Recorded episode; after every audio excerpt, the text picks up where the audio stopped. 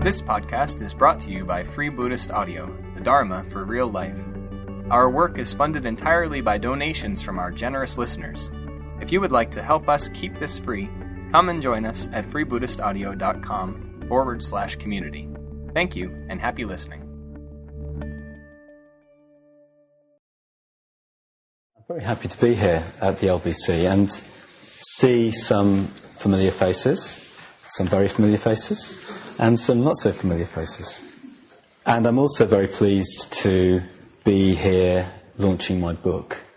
If any of you have ever done anything like that, you'll know it's, it takes a long time to write a book. It's nearly four years since I started work on this one.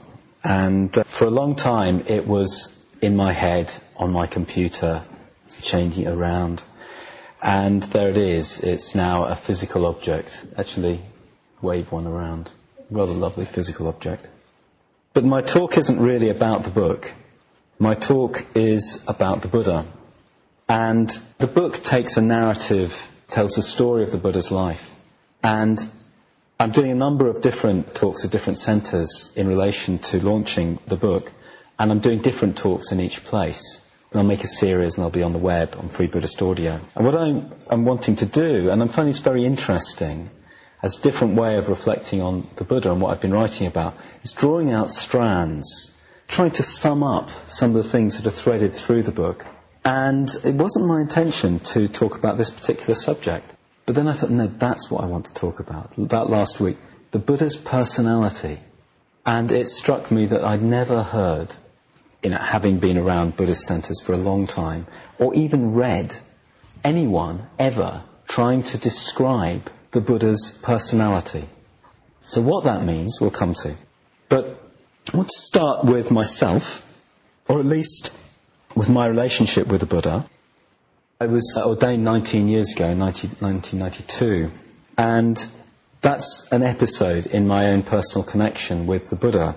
When you are ordained, well, the formal way that it's put is you make a commitment or you go for refuge to what we call the three jewels the Buddha, the Dharma, and the Sangha. Some of you will be very familiar with this, and some of you won't. And I was ordained at a place called Guhyaloka which is a very beautiful, remote mountain retreat centre in southern Spain. And we were doing a lot of meditation in the period leading up to the ordination, my ordination. And there were quite a lot of us there, all meditating away. And having the beautiful environment of these craggy peaks, having the context of, of, a month of meditation and having this event looming that really concentrates the mind. It really does make you think, right, this is it now. I got very deeply engaged with my meditation. And the day before my private ordination, I was meditating away and everyone else left the shrine room. I was meditating away, very absorbed, very concentrated. And the thought came into my mind so what am I doing tomorrow? What, what, is, what is it? And I thought, okay, that's a good question, that's an important question. Going for refuge to the Buddha, the Dharma, and the Sangha. So, what does that mean? What does it mean to go for refuge to the Buddha? And I thought, well, you know, I know the doctrinal explanations, you can talk about that, but it came to my mind was, well, when you're engaging with the Buddha, you're engaging with the part of the Buddha that makes him the Buddha. So that's his enlightened mind. So, what is the enlightened mind? I just sat with that question, and it was one of those moments when, when, you just get a bit of a glimpse. What is the enlightened mind? What was it like to be the Buddha? What was that consciousness? And one of those moments when your perspective sort of opens up and you imagine someone for whom all the things that befuddle us, me, all the complications around life disappear and the connections between things are there. And one feels very much part of that. A sense of great expansiveness. Of course, I don't know what the Buddha's mind was, and I don't know what the Buddha's personality was. But when I read the Buddhist scriptures, one reads quite often of those sorts of experiences. people meeting the Buddha and then some kind of expansion into a different space. Now, one of the ways that's talked about is the opening of the Dharma eye. I'm not saying that the Dharma eye opened for me at Guhyaloka by any means, but I think you can sometimes, the Dharma eye can sometimes blink. Closed most of the time, then it blinks open, and you have a little vision of something, or a big vision even. And then it closes again. And, of course, if your eyes are closed in a lighted room, and then they close again, they open, they close again, then you'll remember what you saw, although memory might fade. In one of the scriptures, this happens to a fellow called Upali, he says, Just as a clean cloth would take dye evenly, so while Upali sat there, the spotless, immaculate Dharma eye arose in him. Whatever is subject to origination is subject to cessation. That's a kind of a vision of how things change how they're connected, how one thing leads to another, the way life is. And I'm not talking about the Buddha's personality yet. This way of, of thinking about the Buddha, engaging with the Buddha, is what the Buddhist tradition has really emphasized. Perfect vision, which is really the start of the Eightfold Path, it is the start of the Eightfold Path, is another way of talking about it. And one imagines the person who had this vision as being in some way perfect, in some way beyond change, beyond vicissitude. And then the imaginations of those Buddhists over the centuries who've reflected on that have captured that in these archetypal forms. We have one here. So the Buddha as an archetype, the Buddha as timeless, the Buddha as eternal. And what we usually think about when we think about the Buddha. Now, in my book, I found myself reflecting on the Buddha not so much in those terms. I found myself thinking about the other aspect of the Buddha. The Buddha who is time bound. The Buddha who is flesh and blood and is distinct, is individual, is not simply a universal figure. And that's what I want to talk about tonight. And I want to talk about it while not losing sight of that other dimension. I think the archetypal aspect of the Buddha, that sense of the Buddha as a universal figure beyond change, has sometimes bedeviled the way the Buddha is seen in our culture. Go right back to the 1850s when Wagner discovered the Buddha, and he tried to write an opera about the Buddha called The Victors. It was to be called The Victors. But he gave up. He couldn't do it. And the reason was there's a letter in which he describes his reasons. He says, The most difficult thing was to lend dramatic, even a musical shape to that human being delivered of desires, the Buddha himself. How do you make an interesting character out of someone who is beyond change, who has no conflicts? Well, that's maybe a question for dramatists to answer, and I don't know that anyone has really answered it. Then, taking it forward a century, in a book that used to be very well known, and still fairly well known, called Zorba the Greek, by a Greek writer called Nikos Kazantzakis. This book is actually about Kazantzakis' struggle with the Buddha. This bit got left out of the Hollywood movie and the stage play. He's caught between two figures. One is the Buddha, and the other is Zorba. Zorba is a peasant and is full of vitality and life. But meanwhile, the main character, who's the alter ego of Nikos Kazantzakis, is writing a poetic drama about the Buddha. Kazantzakis, by the way, did actually write this drama, and we, we have it. I've read it, it's quite interesting. And about halfway through the book, the Kazantzakis figure reacts violently against the influence that the Buddha's having on him. He says, The Buddha is that last man. Last man is a phrase from Nietzsche that secret and terrible significance. Buddha is the pure soul that has emptied itself. In him is the void. He is the void.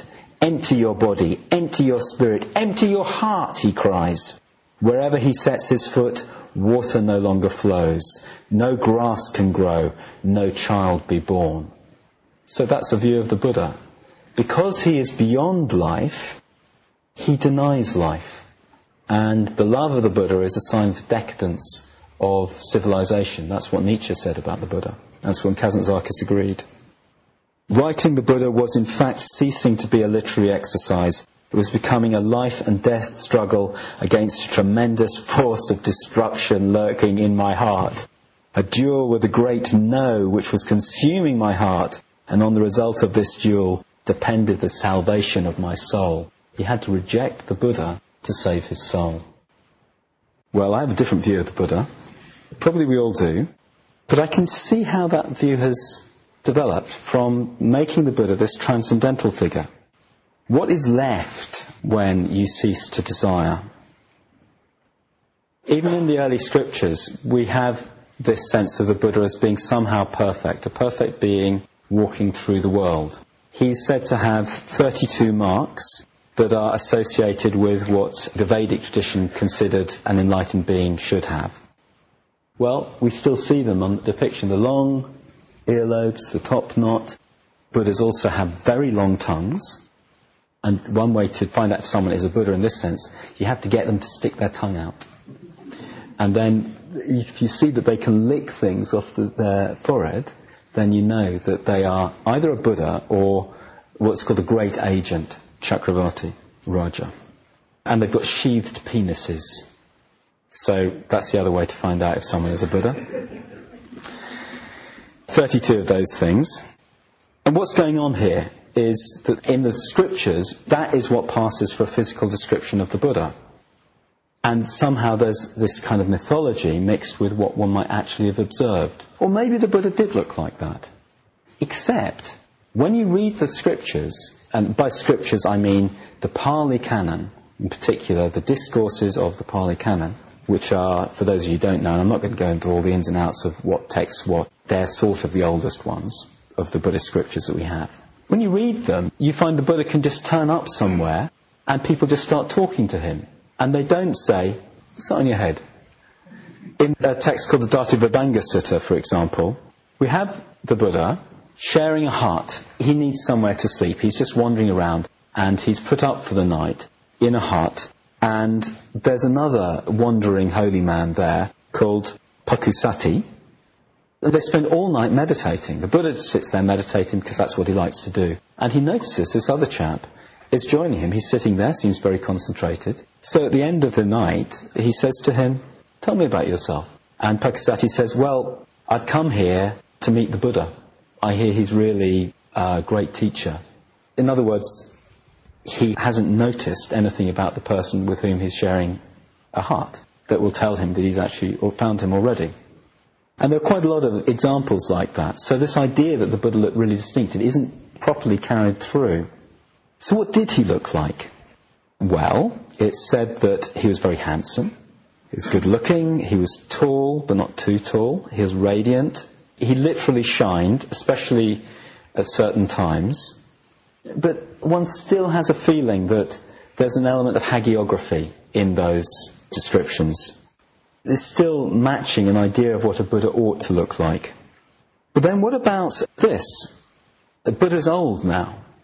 Ananda is with him. Ananda is his companion. They've been together for 25 years. And they spoke with great familiarity. Ananda says, looking at, so I mustn't catch anyone's eye as I do this. He says, It's amazing, Lord, it's astounding how the Blessed One's complexion is no longer so clear and bright. His limbs are flabby and wrinkled, his back bent forward. There's a discernible change in his faculties. So he's saying, Buddha, you used to be really good looking. Look at you now. You used to be young and fit and strong. Isn't that amazing how flabby you look? the Buddha says, well, that's the way it is, Ananda. When young, subject to aging. When healthy, subject to sickness. When alive, subject to death. And you imagine a long pause between them as they sit there, reflectively nodding to each other. I love that sort of sense of intimacy. And uh, we don't have any sense of idealizing the Buddha. Um, no, that's not to say the Buddha wasn't good looking and strong and fit and healthy no reason to think he wasn't. But that isn't serving a polemical purpose. That isn't an archetype. That's the sort of thing that makes me trust the suttas as containing material that really goes back to the Buddha. But what kind of person was he? There are passages in the suttas that say, well, he was incredibly compassionate, he was incredibly mindful, and so on. It doesn't really tell us very much. We learn more when we observe the Buddha talking to people, or responding to them, or in a certain situation, a difficult situation. He was in some very difficult situations. We learn from what he liked and what he didn't like. And the Buddha certainly had things he didn't like. In this way, a quite distinctive personality emerges. So let me try to evoke it. Let's start with an episode that goes right back to the period just after the Buddha's enlightenment. This is a very well known episode in the Buddhist tradition. So the Buddha was enlightened and he was absorbing the uh, depth of his realization and he thinks, hmm, what shall I do next? It occurred to me that the truth I had found was profound, hard to see, hard to understand, peaceful, sublime, beyond the sphere of mere reasoning, subtle, to be understood only by the wise. Should he try to communicate this? And he thinks about it and he says, if I try to teach this, it will be distressing and hurtful to me. And he says he inclined to the least discomfort to not teaching the truth. So this is quite remarkable, and Buddhists have always struggled with this. How could someone who is so wise, so compassionate, consider not sharing his teaching? And it's been interpreted in various ways. But I want to try and interpret it sort of psychologically. In the story, what happens is a figure called Brahma, who's basically God, the ancient Indian equivalent of God, appears to the Buddha and says, Please teach. Not God in the sense of creator of the world, but God in the sense of the supreme spiritual being of this world. And then the Buddha does teach. But the phrase that he uses, this would be difficult for me.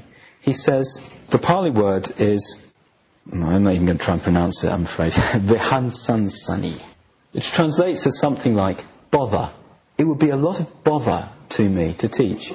Or hassle, I think, might be another word. It would be so much hassle. So, at the risk of making the Buddha sound like a stoner, he doesn't really want to get involved in that. Now, I want to put that together with a, a little saying that's there in another text. He says, The two commonest thoughts for me are the welfare of beings and solitude. And it seems pretty clear that the Buddha really liked being on his own. He just liked solitude. He felt most at ease when he was deeply absorbed in meditation. And yet, there was this other thought, the welfare of beings. So, when we have a phrase like this, the two most common thoughts, we have a non psychological language about the mind. He's not saying, well, there's one part of me that really wants to teach at the Buddhist center. There's one part of me that really wants to be on retreat. This doesn't have that language of two parts of me. He has this language of there are two thoughts that come into my mind the welfare of beings and solitude. And very often we see there are stories where the Buddha is engaging with other people. He really wants to engage with other people, but it gets to a point where he thinks, no, I am not going to give up who I am. I'm not going to get too involved in the problems that they're involving me in. There's one little phrase which I really like, a little quote. It says, When I'm travelling along a road and see no one in front of me or behind me, then I feel at ease, even when I'm urinating or defecating. That's what he says. And there's a story that sort of evokes this very well. The Buddha is surrounded by all of the paraphernalia of a developed Buddhist community. There are nuns, there are monks, there are lay people, there are kings coming to visit, and there's lots and lots of kerfuffle. And in some versions, the episode I'm going to tell you about comes immediately after a dispute in the Sangha, where there are two groups of monks who are at daggers drawn with each other. They've fallen out over a bit of minutiae about monastic discipline. And the Buddha comes and says, Look, you've got to be in harmony with each other. And they say, You keep out of this and they keep on arguing. And eventually, so there are two versions of the story. One, he's just surrounded by busyness. The other, he's involved with a dispute. And in both cases, he just walks off into the forest. Just walks off, And in one version of the story, what is he walks off into the forest and sits meditating beneath a beautiful spreading fig tree. Meanwhile, an elephant, a bull elephant, has been uh, in a similar position. Every time he wants to have a bath, he finds that the she elephants have muddied the water with having a bath before it. He's not happy about this. And every time he wants to eat a bit of bark, he finds that the young elephants have already eaten it. So he's surrounded by family life, and again, he just walks off. I'm not recommending this to anyone. He walks off, and they sit there the Buddha and the bull elephant, two grumpy old men, in the forest together, and the bull elephant feeds him water from his trunk. So, this lovely little, little uh, story, you may not like the story, but um, I do. And it's evoking a certain kind of person. So the Buddha, he just sometimes just walks off and goes on retreat. He walks off into the forest, and Ananda says he sometimes goes off for months on end. He doesn't want anyone with him, not even an attendant. And at the same time, the Buddha is clearly a very kind man. We'll come on to this again, but one of the aspects of this is that people feel sometimes when he comes towards them that it's as if they're absorbed in a sort of a force field of loving kindness. There are a few stories about this in the monastic code text called the Vinaya, that the Buddha just extends this metta, loving kindness, and suddenly all of their reactions and their irritation with him is dissolved and a sort of communication takes place. The other story that's quite well known is how he tames a wild elephant through radiating loving kindness. And there are stories of monks, even in modern times, when they're in the jungle and a tiger comes up to them, they radiate kindness and it seems to work. The tiger doesn't eat them. Of course, we only have stories from the ones who didn't get eaten. So we have this sense of the Buddha being able to show a kind of loving aspect to himself. And this business about not wanting hassle, not wanting bother, becomes a principle that he builds into the way his disciples are to interact with their peers in the community, in the world of Shramanas. They're, they're the wandering holy men of whom the Buddha was one initially. The Buddha sometimes parodies what went on in those communities. They loved arguing, they loved debating, you don't understand this teaching and discipline. I do. How could you understand it? Your practice is quite wrong, mine is right. What I say can be backed up, yours can't. Yada, yada, yada. That's essentially what's going on. And they love to talk, the Shramanas, according to the texts. But when the Buddha comes, they know that he likes quiet. And he doesn't delight in disputes. So sometimes they tell each other to be quiet and they say, no, we should greet him respectfully, we should stop chattering away. And sometimes they don't. And there are stories of people saying, I'm going to have a go at that Buddha, that Gotama, because I'm going to drag him round by the hair, I'm going to bounce him off the floor, because he is wrong, I'm going to beat him in dispute. No one ever does, of course. And some think, because he isn't willing to engage in debates, he's weak. The ascetic Gotama's wisdom has been destroyed by his solitary life. He is unused to gatherings and no good at conversation. He's out of touch, like a bison that circles around the herd but stays at the edge. If Gotama were to join us, this is one group of Shramanas, we could confound him with a single question. What the Buddha actually does is to practice what we could call kindly and skillful speech. Now he says of himself, of the people he met and in his communication, I matched my appearance to their appearance. I matched the sound of my voice to the sound of theirs. I instructed them with talk about the teaching, encouraging, enthusing, and inspiring them. This isn't the only way to teach, but this is the way the Buddha chose to teach. I matched my appearance to their appearance. If someone's sitting down, he sits down. They're standing up, he stands up. He's establishing rapport.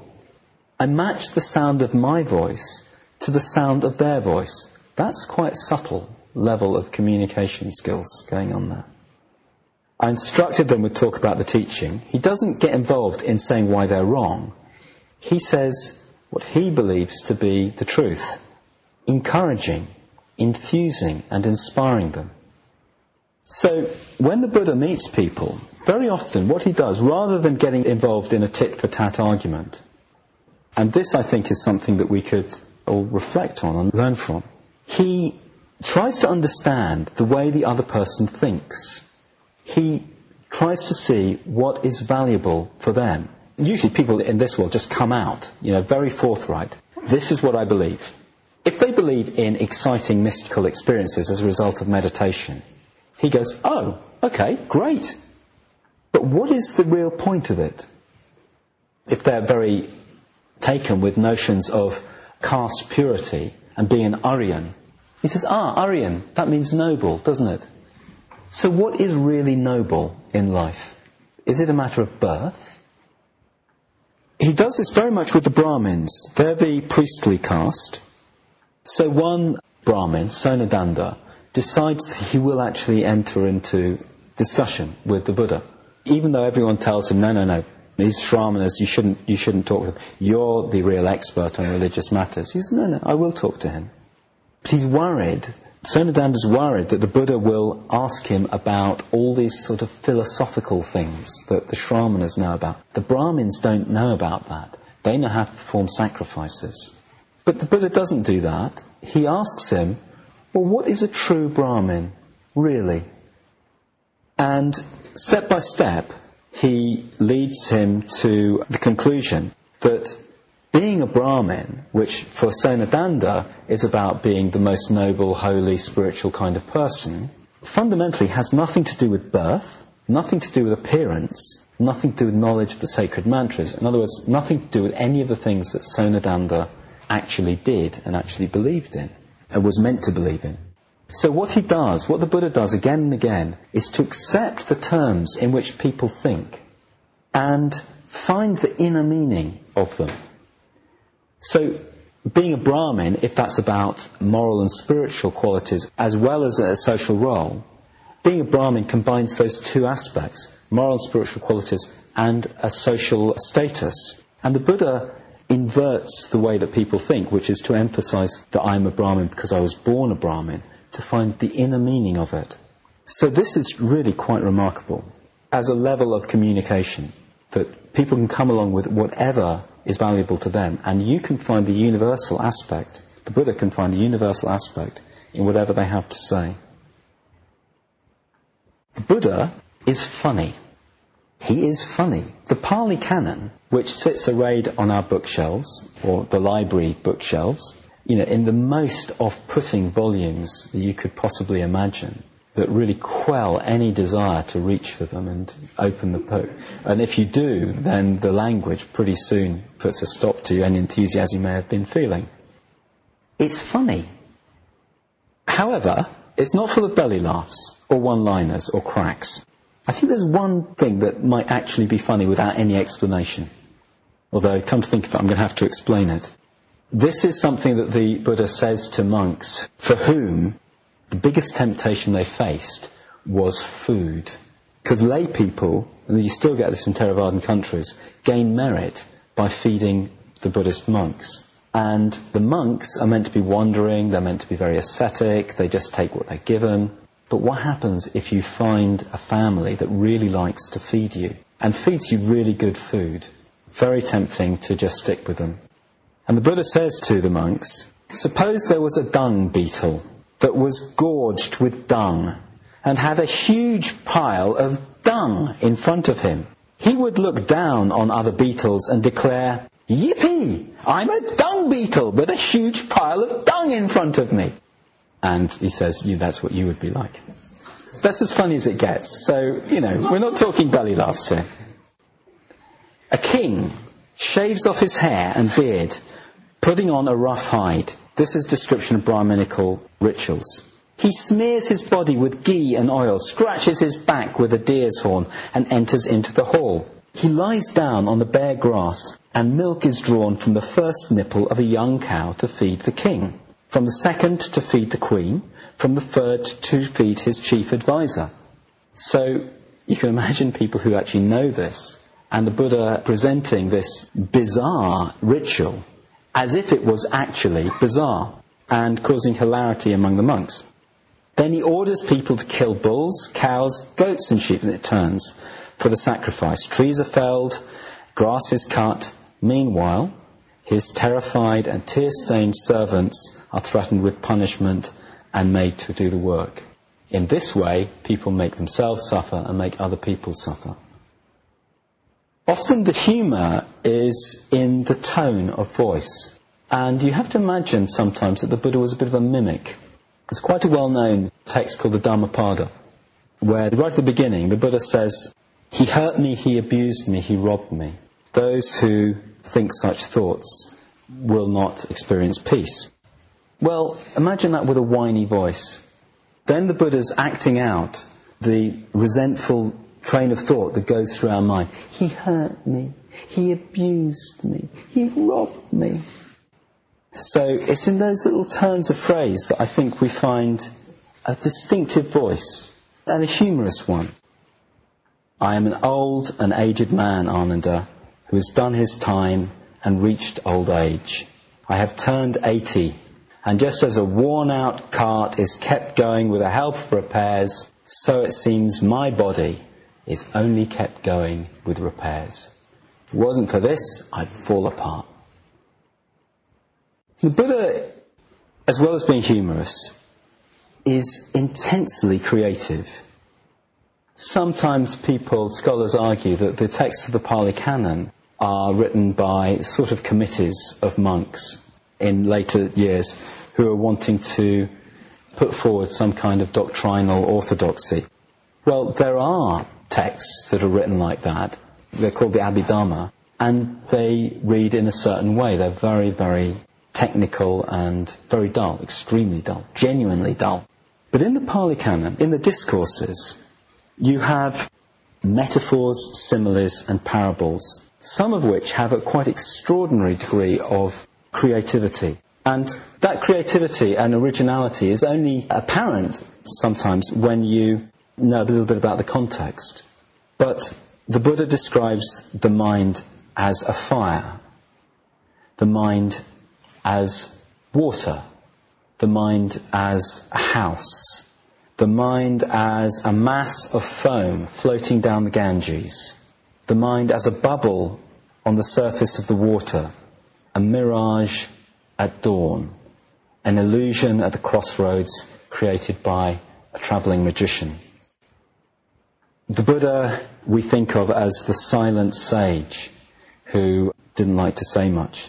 In fact, you have a torrent of poetry, of metaphor, of images the Buddha puts things in so many different ways. He has a vision of reality, that's very clear. And then he finds an abundance of ways of expressing them. And I don't think committees come up with that creativity. He stretched the language and he opened up the ways of thinking that his contemporaries had. The myths that they had, he gave a new meaning.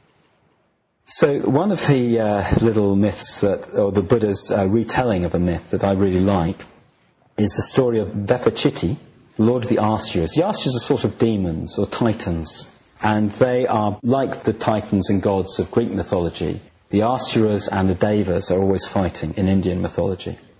So there was Vepachitti, the lord of the Asuras, bound neck, hand, and foot Vepachitti is the king of the Asuras and he's been captured in battle. And he's been given a very particular, incredibly subtle punishment. There was Vepachitti, the lord of the Asuras, bound neck, hand, and foot. When the thought occurred to him, the Devas, the people who imprisoned him, are in the right, and the Asuras are in the wrong, I'm now going over to the city of the Devas, then he viewed himself as freed from that fivefold bond. In other words, when he thinks these people who've imprisoned me, they're great, then his shackles drop off. But when he thinks the Asuras are in the right and the Devas are in the wrong, I will go over to the city of the Asuras, then he viewed himself as bound with the fivefold bond.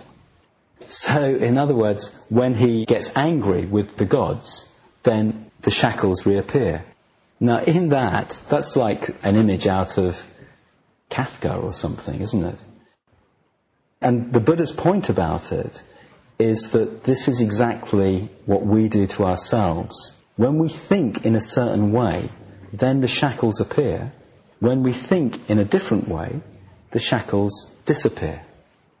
The mind forged manacles. That's a phrase from Blake, if you don't know. So, yes, a committee didn't come up with that little story. That was some kind of genius, some kind of literary genius. And it takes us into the intricacy of the Buddha's mind, a very intricate intelligence that's able to bring that out. He's a silent sage, but he's also the master of language. Now, having spent several years reflecting on the Buddha, reading these stories about him, reading these dusty tomes, these texts, and looking for the personality of the Buddha, looking for the Buddha as an individual being, I find I have an illusion that I know him. When I think about the Buddha now, I think about the Buddha as a very familiar and close friend. I'm not saying that I know the Buddha. Of course, he died two and a half thousand years ago. But I've come to enjoy his company. I've come to feel a certain quality which I associate with his presence. And I hope, coming back to the book launch aspect of this, that my book will convey some of that to you. That doesn't mean I think that I understand the Buddha, doesn't mean I think I've encompassed him, because I don't know that I understand even the friends of mine who I actually know.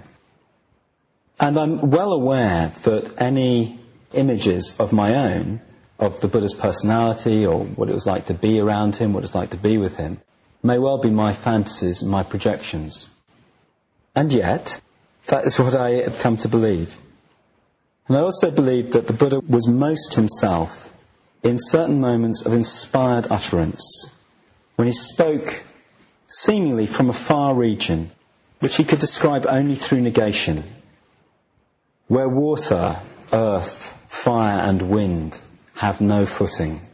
There the stars do not shine, the sun sheds no light, the moon does not appear, and darkness is not found.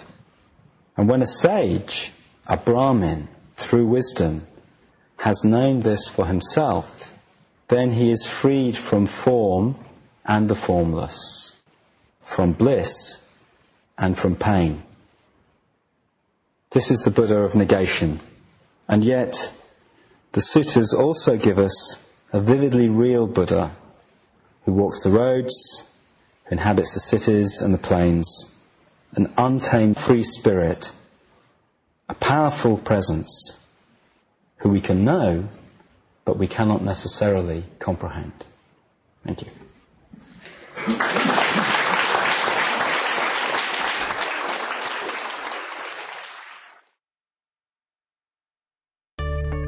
We hope you enjoyed the talk. Please come and help us keep this free at freebuddhistaudio.com forward slash community. And thank you.